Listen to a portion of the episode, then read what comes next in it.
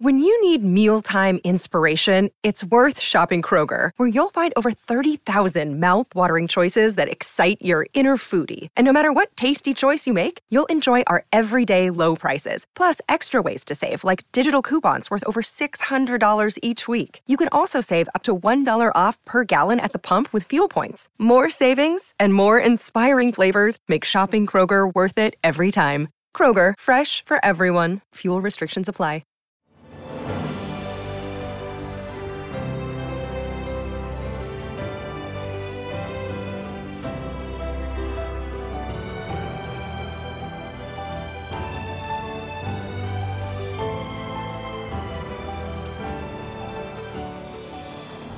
Welcome to the newest episode of Beyond the Fame with Jason Fraley. I'm your host, Jason Fraley, picking the brains of the top filmmakers, musicians, and artists of our time. Tomorrow marks the 30th anniversary of Arrested Development, releasing its Grammy winning hip hop album, Three Years, Four Months, and Two Days in the Life of, on March 24th, 1992.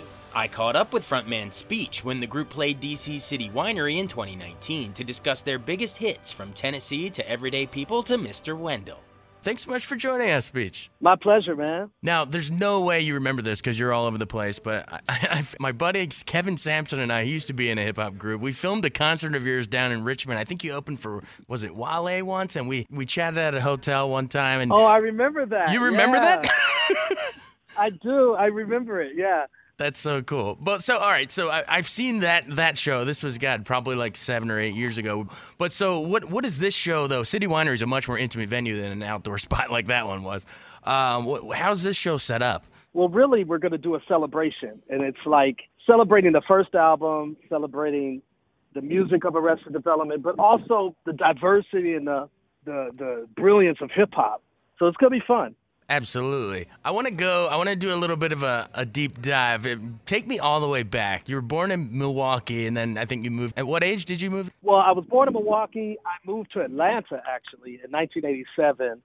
And then I wrote the song Tennessee because my favorite grandmother lived in Tennessee, and she passed away. So we all went to Tennessee for her funeral and in that same week, my brother passed away. So the last place I saw both of them was in Tennessee.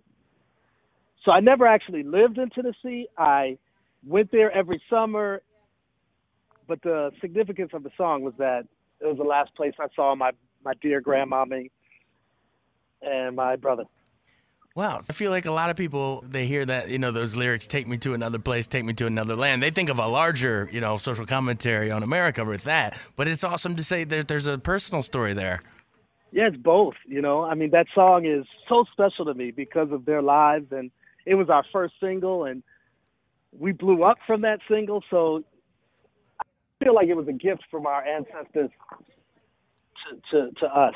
So, yeah that song was one of the easiest records I've ever written because literally as the lyrics were just pouring out of me, my thought process matched exactly what the lyrics were. I didn't have to backtrack and sort of think through it and it does that does that sound good? It was just a very natural progression and similar to what the lyrics say, Lord, I've really been real stressed, down and out, losing ground. Although I'm black and proud, problems got me pessimistic you know, and then it goes on to say, you know, my grandma passed, my brother's gone, I never felt so alone. You know, so things like things like that. I just, I just, I mean, it's pretty awesome that, that you can t- tell an intimate story along with the scope of that too. I mean, you just talked about your your personal uh, you know, relationships that you're working out there, the grief, the personal grief, but then also juxtaposed with a, a larger, almost, you know, strange fruit style commentary. It's, it's amazing. Um, all right. Well, that, that was just one of like three major hits I was off on the album. Three years, five months, and two days in the life. You could have said three years and lots of hits in five days. um, but uh, I remember the Everyday People remake too. We all, you know, we all grew up listening to the Sly and the Family Stone version of that. When you guys sampled it, for that. I mean, what, when did how did that actually take place? Do, I mean, did you listen to that growing up as a kid, or when did that sort of start, you know, trickling in your mind? Like, oh, okay, we gotta we gotta sample this one. I actually just got into Sly Family Stone really close to when I wrote that song, and so it was just um, a beautiful chorus, and we really didn't sample it, but instead we re-sang it. So yeah, it was different. It was different energy, but we wanted to pull that sentiment of I am everyday people, but related to what we were going through.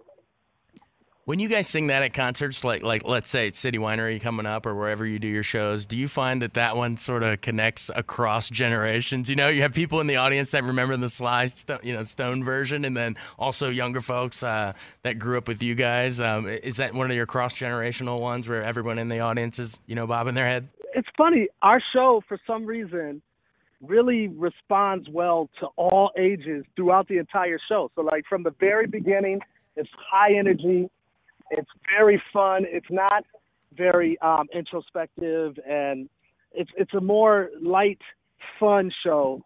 People bring their friends out. They bring their family members, and a lot of mothers and fathers bring their young teens and adults, young adults there, which is great. So it's like anywhere from 18 year olds to all the way to like 60. You know, it's it's it's it's just a really great celebration of hip hop music. Absolutely. Well, we can't um, we can't do the interview without Mr. Wendell. Uh, when did, when did you? How did you come up with that that little thing? Every time you hear that, it gets that it's the ultimate earworm. The eh, eh, eh. take me into that. Where do you, when do you drop that in there?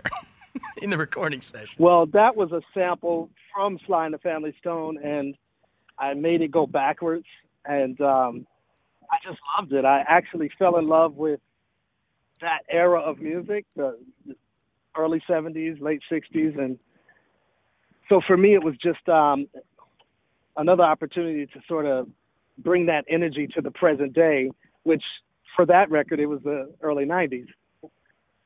Well, and talk about what the lyrics talk about too. It's sort of that, um, you know, that you know, it's similar to what was that Whitey Ford sings the blues, the "What It's Like" song. You know, the homeless man on the street kind of a deal. Why, why was it important to pen that one? Definitely. Well, before we blew up, we used to hang around um, a lot of homeless people. They used to come to our studio. We would just sit and talk with them and just hang with them, and and their knowledge, their freeness of mind and thought was so inspiring. They didn't have the confines that a lot of us have, who are sort of on the grid in a sense.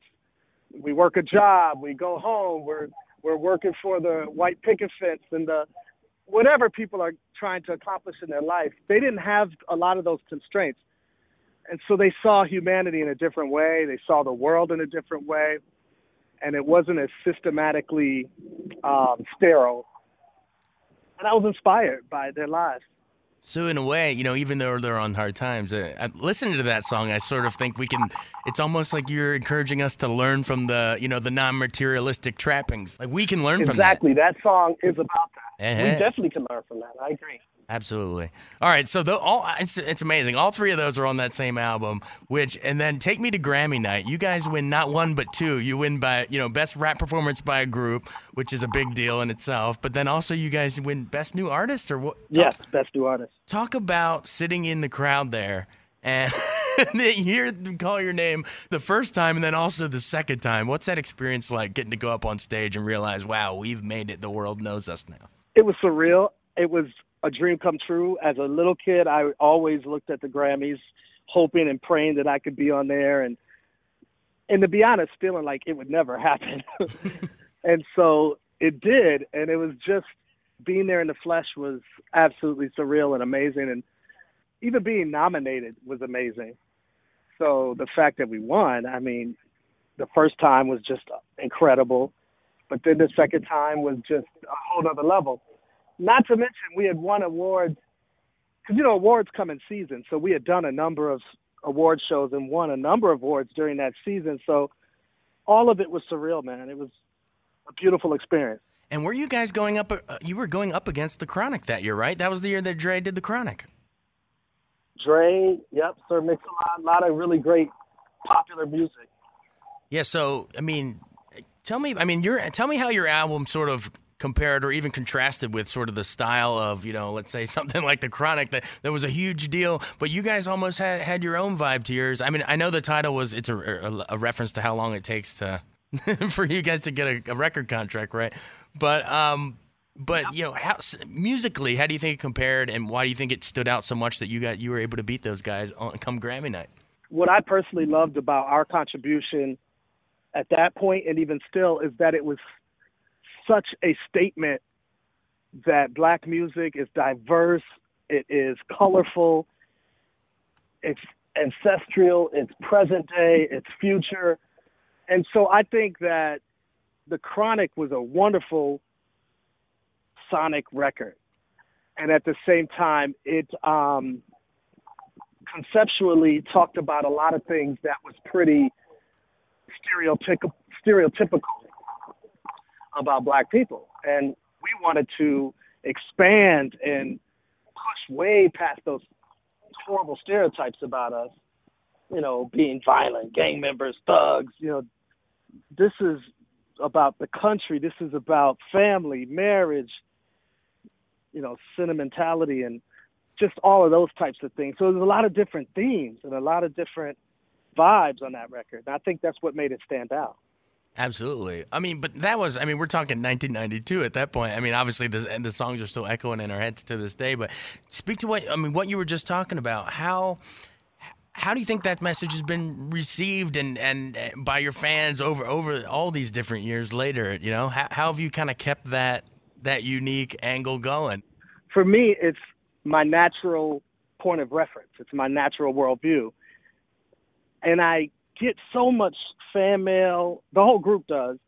We get so many fans that come up to us at every show across the world. I mean, we tour Europe, Japan, Australia, New Zealand, Canada, Africa. I mean, everywhere we go, people are so appreciative. And it seems to have been even more intense now because there's less of what we offered and what we offer. So, yeah, well, uh, just you've been generous with your time, and I mean, keep doing it. Like you said, there is less of what you offer. I want to keep hearing more of what you guys offer. Final sell. Why should our listeners come on out? No doubt about it. Come on out. It's going to be an amazing show. Two shows. It's going to sell out. So get your tickets today. And we have a new album. Go to our website, arresteddevelopmentmusic.com. It's called Craft and Optics. We're going to be doing about three songs from that. So it's going to be a fun show. Thanks so much, sir. You've been generous with your time. Again, everybody, Speech from Arrested Development, playing City Winery. Thank you, Speech. Thank you. Thanks so much for joining us on Beyond the Fame with Jason Fraley. Remember to hit the subscribe button and give us a five star rating if you like what you hear. We'll see you next time.